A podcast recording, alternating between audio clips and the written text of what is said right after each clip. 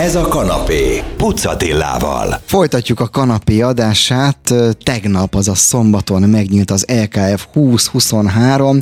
Idén Veszprém lesz Európa kulturális fővárosa. Jó magam pedig Póz Zoltán barátommal kiegészülve, aki József Attila díjas író, költő és retrokönyvek szerzője. Ránk esett a választás, hogy megnyithattunk egy Balaton plusz retro kiállítást a Dubincai Palotában, Veszprém belvárosában. Annyira jól sikerült a, a megnyitó, mondhatom azt a visszajelzések alapján, egy nagyon remek kiállítás, egy nagyon remek beszélgető partner jutott nekem, hogy gondoltam felhívom az Zolit, és beszélgessünk most is erről.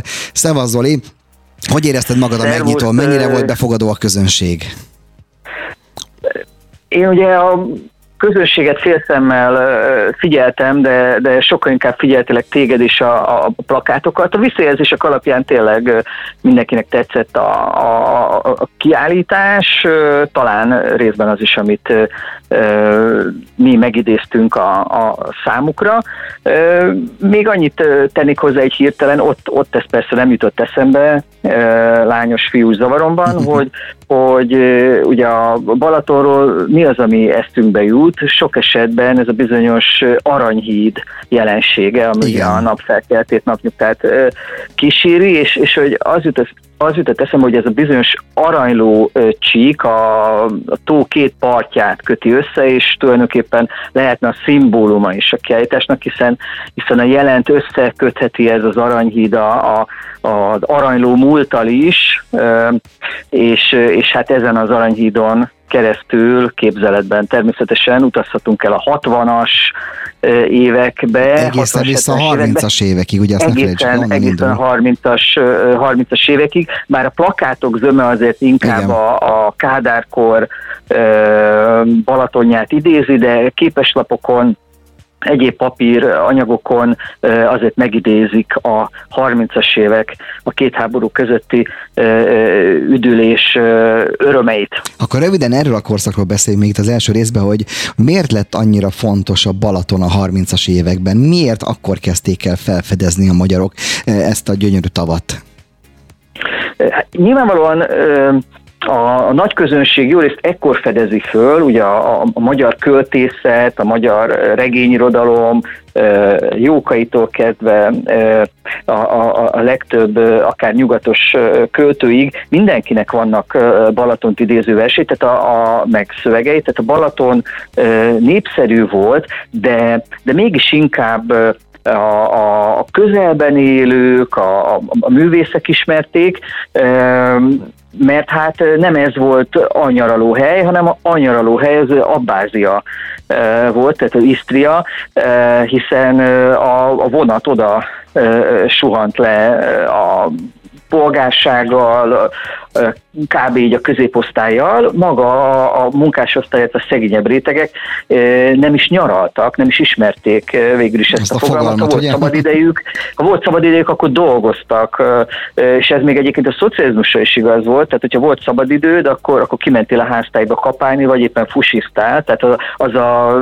két hét szotüdülés jelentette a kikapcsolódást, de az se honosodott meg hip-hop, tehát, tehát maga maga a, a nyaralás az, az részint urizálás volt. Na ez változik meg fokozatosan az 50-es évek végétől, nem tudom, hogy kitértem-e egy gondolatban arra, hogy ugye amikor levágták a, a Magyarországot körbe nyírták, és kétharmad területét elveszítette az ország, akkor, akkor ugye elveszítette Abbáziát is, a tengeri kiáratott fiumét, így aztán egy lényegesen kisebb víz kellett, hogy legyen a, a mi tengerünk, és ugye ez lett a Balaton, és még kialakul ez az infrastruktúra, azok a szállodák, főleg, főleg ilyen villák, árdekó, illetve később Bauhaus zsánerű villák, az, az, az ugye a 30-as évek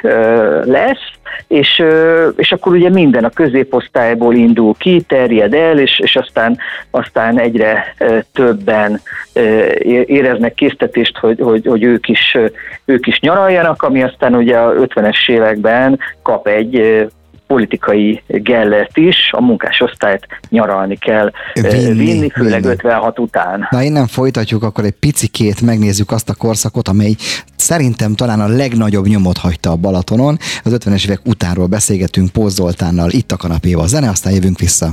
Ez a kanapé, Pucatillával. Folytatjuk a kanapét a vendégem Póz Zoltán József Attila Díjas író, a magyar retro szerelmese, azért is őt kértem fel, hogy beszélgessen velem a Balaton plusz retro kiállításon, ami plakátok sorozatát mutatja be, hogy a propaganda a tökéletes nyaralás szolgálatában. És ez a propaganda igazából most jön el az 50-es évek után, amikor megjönnek a szotüdülők, a Balaton megkapja azokat a jellegzetes épületeit, teleteszik nagy szállodákkal. Én például Szatodülőben jártam nyaralni, Siófokra, a Csepel ö, vasművek üdülőjébe, tehát lakótelepről költöztünk lakótelepre. Ugye neked egy picit később volt az első balatoni emléked. Mi az első balatoni emléked, amikor, ami a tóhoz köt egy épület, először megláttad a tavat, egy vitorla. Mi a kis Pózzolinak az emléke? Nekem majd, hogy nem szotüdülés, csak apám helyett én utaztam elő, egy építőipari vállalatnál dolgozott. Én, mint a fiacskája, Zamárdiba kaptam be utalót, mert ez is létezett, hogy a, a gyerekeket vitték el, Egyébként ez szép gesztusa volt a, a nem annyira szép rendszernek, és, és hát ugye ez, ez Balaton Zamárdi, mire, mire emlékszem, ott láttam a Tótágas című filmet kivetítve ilyen ágyneműre, Mötyeksz ilyen lepedőre, azon is csodálkoztam, azt hittem, hogy a film az picit ilyen 3D-s, tehát ilyen fura volt, hogy egy ilyen lepedőre. a gyűrődések. A gyűrődések ott, ott, ott voltak a kis gyereksztárok arcán, és hát mindig vittek minket nyarany, ott ittam először Sió üdítőt, hogy nem akarom promózni, de tény hát ez az alutasakos hol máshol, melba, kockát, hogy, hogy ezeket a tárgyi rekvizitumokat behozzam. Úgyhogy, úgyhogy mindig volt, voltak programok, én akkor a kiejtés megnyitóan azt említettem, azt a lírai képet, hogy, hogy kötelező volt balett cipőt fölvenni, hogy ne vágja össze a, állítólagosan a kajló a lábunkat, és attól, hogy balettoztunk a mocsárban, ezt számos író idézte meg, többek között Barcis Attila Séta című regényébe is, hogy egy pici irodalmi allúziót Kell. citáljak ide. És utána a Balaton milyen szerepet játszott az életedben? Tehát amikor idősödtél, kamaszodtál, előfordultál, ugye te battonyai vagy, ez nem titok. Battonyától azért a Balaton azért még a 80-as években messze volt. Most túl a szó szoros volt, fizikai hát, értelmében is. Igen, hát hiszen Budapest is 240 km, akkor adj hozzá még legalább 120-at, tehát, tehát messze. Messze volt. Én kamaszkoromban voltam ott építőtáborban. Hűha, Ez is jó. egy különös motivuma ugye a balatoni nyaralásnak, hogy, hogy vagy zánkára kerül az ember kis úttörőként, ez az általános iskolás hát paradicsom, úttörő paradicsom, vagy nem tudom, vörösnyakkendős, girlandos mennyország, és, és aztán amikor az ember már kamasz, akkor, akkor ugye építőtáborok várhatnak rá, hogyha nem akar ilyen iszonyú körülmények között az Alföldön címenezni a kozba, a porba, akkor, akkor annak egy lényegesen jobb verziója, mindezt a Balatonparton csinálni, a Boglári Állami Gazdaság felségterületén, ahol én is voltam, és hát azt hogy almát szedtünk, ez 86-ban volt, az, akkor volt a Queen koncert, és emi, emiatt én nem is jöttem föl, nagyon nagy hülye voltam, életem egyik legnagyobb. Ja, kimaradt a Queen koncert, pedig akkor már tudtad, hogy a Queen az mi, vagy nem? Tehát már képbe voltál. Tudtam, de akkor, akkor fejbe kólintott ez az alternatív valami, és, és akkor már ilyen Európa kiadó kontrollcsoportot hallgattam, és végig is elengedtem, de, de hát nagyon nagy hiba volt, nagyon, nagyon bántam, de, de szóval ott a Balaton parton arra emlékszem, hogy, hogy lassúztam a Falkó Jenny című dalára, akkor levetítették, szintén mindig voltak ilyen, úgy látszik, ilyen balatoni kertmozi hangulatban levetítették a Szerelem első vérik című filmet, akkor láttam ötötször, 86, 86 nyarán, és, és hát ugye kinek hol sikerült életébe először lassúzni, csókolózni, a ne is menjünk a rádió Igen. van, nehogy ezt ugye ki, ki sípoljuk. Szóval sokan itt hagyták el az ártatlanságokat, mint egy díszsebkendőt, egy almás láda takarásában esetleg, mert úgyis az építőtáborokba esett meg oly sok kaland a hormontúltengéses kamaszokkal. Tehát, tehát részben ez is a Balaton, nem csak a windsurf és a, és a nem tudom. Ez a személyes Balatonod, de ez így szép, nem? Hogy az van az emberek egy személyes van, Balatonja. No, egy picit hallhattunk arról, hogy hogyan töltötte Zoltán a gyermekkorát, kamaszkorát építőtáborban. A következő részben arra leszek kíváncsi, ugyanis rengeteg-rengeteg német, francia nyelvű plakáttal bombázták az akkori nyugat-európai lakóit, hogy pontosan mindez miért történt, az hamarosan kiderül. Zene, aztán jövünk tovább. Ez a kanapé, Pucatillával. Gáborral. Folytatjuk a kanapé adását. Ugye a zenék előtt már mondtam önöknek, hogy amikor mi vezettük a, a megnyitót, vagy hát beszélgettünk a megnyitón, előtte körbejártuk a kiállítást természetesen. Rengeteg olyan plakátot láttam, amit a, amit a kor kiemelkedő képzőművészei készítettek, és idegen nyelven, angolul, németül, franciául hívta hazánkban a kádárkori Magyarországra a nyugati turistákat. Mit tudott ez az ország adni ezeknek a turistáknak, akiknek ott volt a tenger, ott volt a repülő, ott volt minden, hogy oda menjenek. Miért választanak minket? Miért választottak minket? Először is, hogy, hogy mit, mit adott nekünk a nyugati turista, ez ennél sokkal fontosabb Fontos, kérdés. Valutát, kemény, kemény valutát, úgyhogy, úgyhogy ezért aztán kiszolgáltuk őket, nyilván érzékelték az igényeket. Az elején például nem volt rulett, vagy, vagy, vagy minden olyan kártyajáték, ami, amit a kádárkor bűnös szenvedélynek tartott, de aztán, aztán ugye fokozatosan egyre több olyan dolog jelent meg, amelyben benne lett aztán a rendszer ellenmondásossága, amit úgy mondanánk, hogy, hogy urizálás, legalábbis így, így, így beszélt róla a maga kádárkor, hogy, hogy, hogy, hogy, hogy urizálnak itt kérem szépen a parton, és hogy, hogy utánozzák a, a tőkéseket, nyugat-európai tőkéseket, és nekünk erre ugye nincs szükségünk. Tehát megjelent oly sok minden, most a Konzumexnél az, hogy vehettél Márborót, az, az, az a minimum, megvetted te is, és a nyugati turista is elszaladhatott oda, hogyha nem akart egy kaparós fecskét elszívni. Dollár volt, mondjuk a nevét, dollár volt. Mondjuk ugye, úgy do- dollár volt dollárból, tehát, tehát gyakorlatilag majdnem mindent megkaptak, amit, amit megkaptak Nyugat-Európából, és hát mondjuk nyilvánvalóan itt a kisebb pénzű turistákra gondolunk. Ugye a kádárkorban jellemzően azt szajkozták, hogy ezek a, ezek a turisták a gazdag tőkések, miközben valójában ilyen müncheni autószerelők voltak, de hogy azzal nehezen néztek szembe, hogy egy, hogy egy átlag német mi mindent engedhetett meg magának, úgyhogy azt súlykolták, hogy ez a, ezek a gazdag tőkések vannak itt. Szóval, szóval mindenük meg volt, amit akartak. Kicsit belenézhettek, bele kóstolhattak a magyar konyha, a magyar gasztronómia ne továbbjaiba, nem? Itt aztán húst hússal, cigányzenével körítve volt minden. Így, így van, így van. Tehát gyakorlatilag szinte nem is Jürgen maga szelte föl a, a bécsi szeletét, hanem a cigány primása hegedű vonójával ott, ott, ott reszelt a tányérja fölött, amíg nem rakott bele egy 100 forintost, ami akkor nagy, nagy pénz volt, számított. Ugye akkoriban voltak azok a vállalkozók, akik azt joggal hittük azt, vagy hitték azt az emberek, hogy egy nyár alatt meg lehet szerezni egy, egy Lada árát például, vagy egy Trabant, vagy egy Warburg árát, nem működött? Hát akkor, akkor, akkor, csak akkor meg lehetett szerezni, hogyha, hogyha amellett, hogy volt egy lángos sütőd, heksütőd, amellett néhány száz méterre mondjuk volt egy Zimmer Feris kis kiadó, ilyen kádárkockád, amit kiadtál a németeknek egész nyáron, akkor abból összejöhetett még egy kádárkocka következő évben, vagy, vagy, vagy hát nem tudjuk, legalábbis ez a, a, ez a propaganda része, hogy, hogy ténylegesen mennyire gazdagodtak meg ezek az emberek, hát leginkább a, a, a házakból, az autóikból lehet erre következtetni.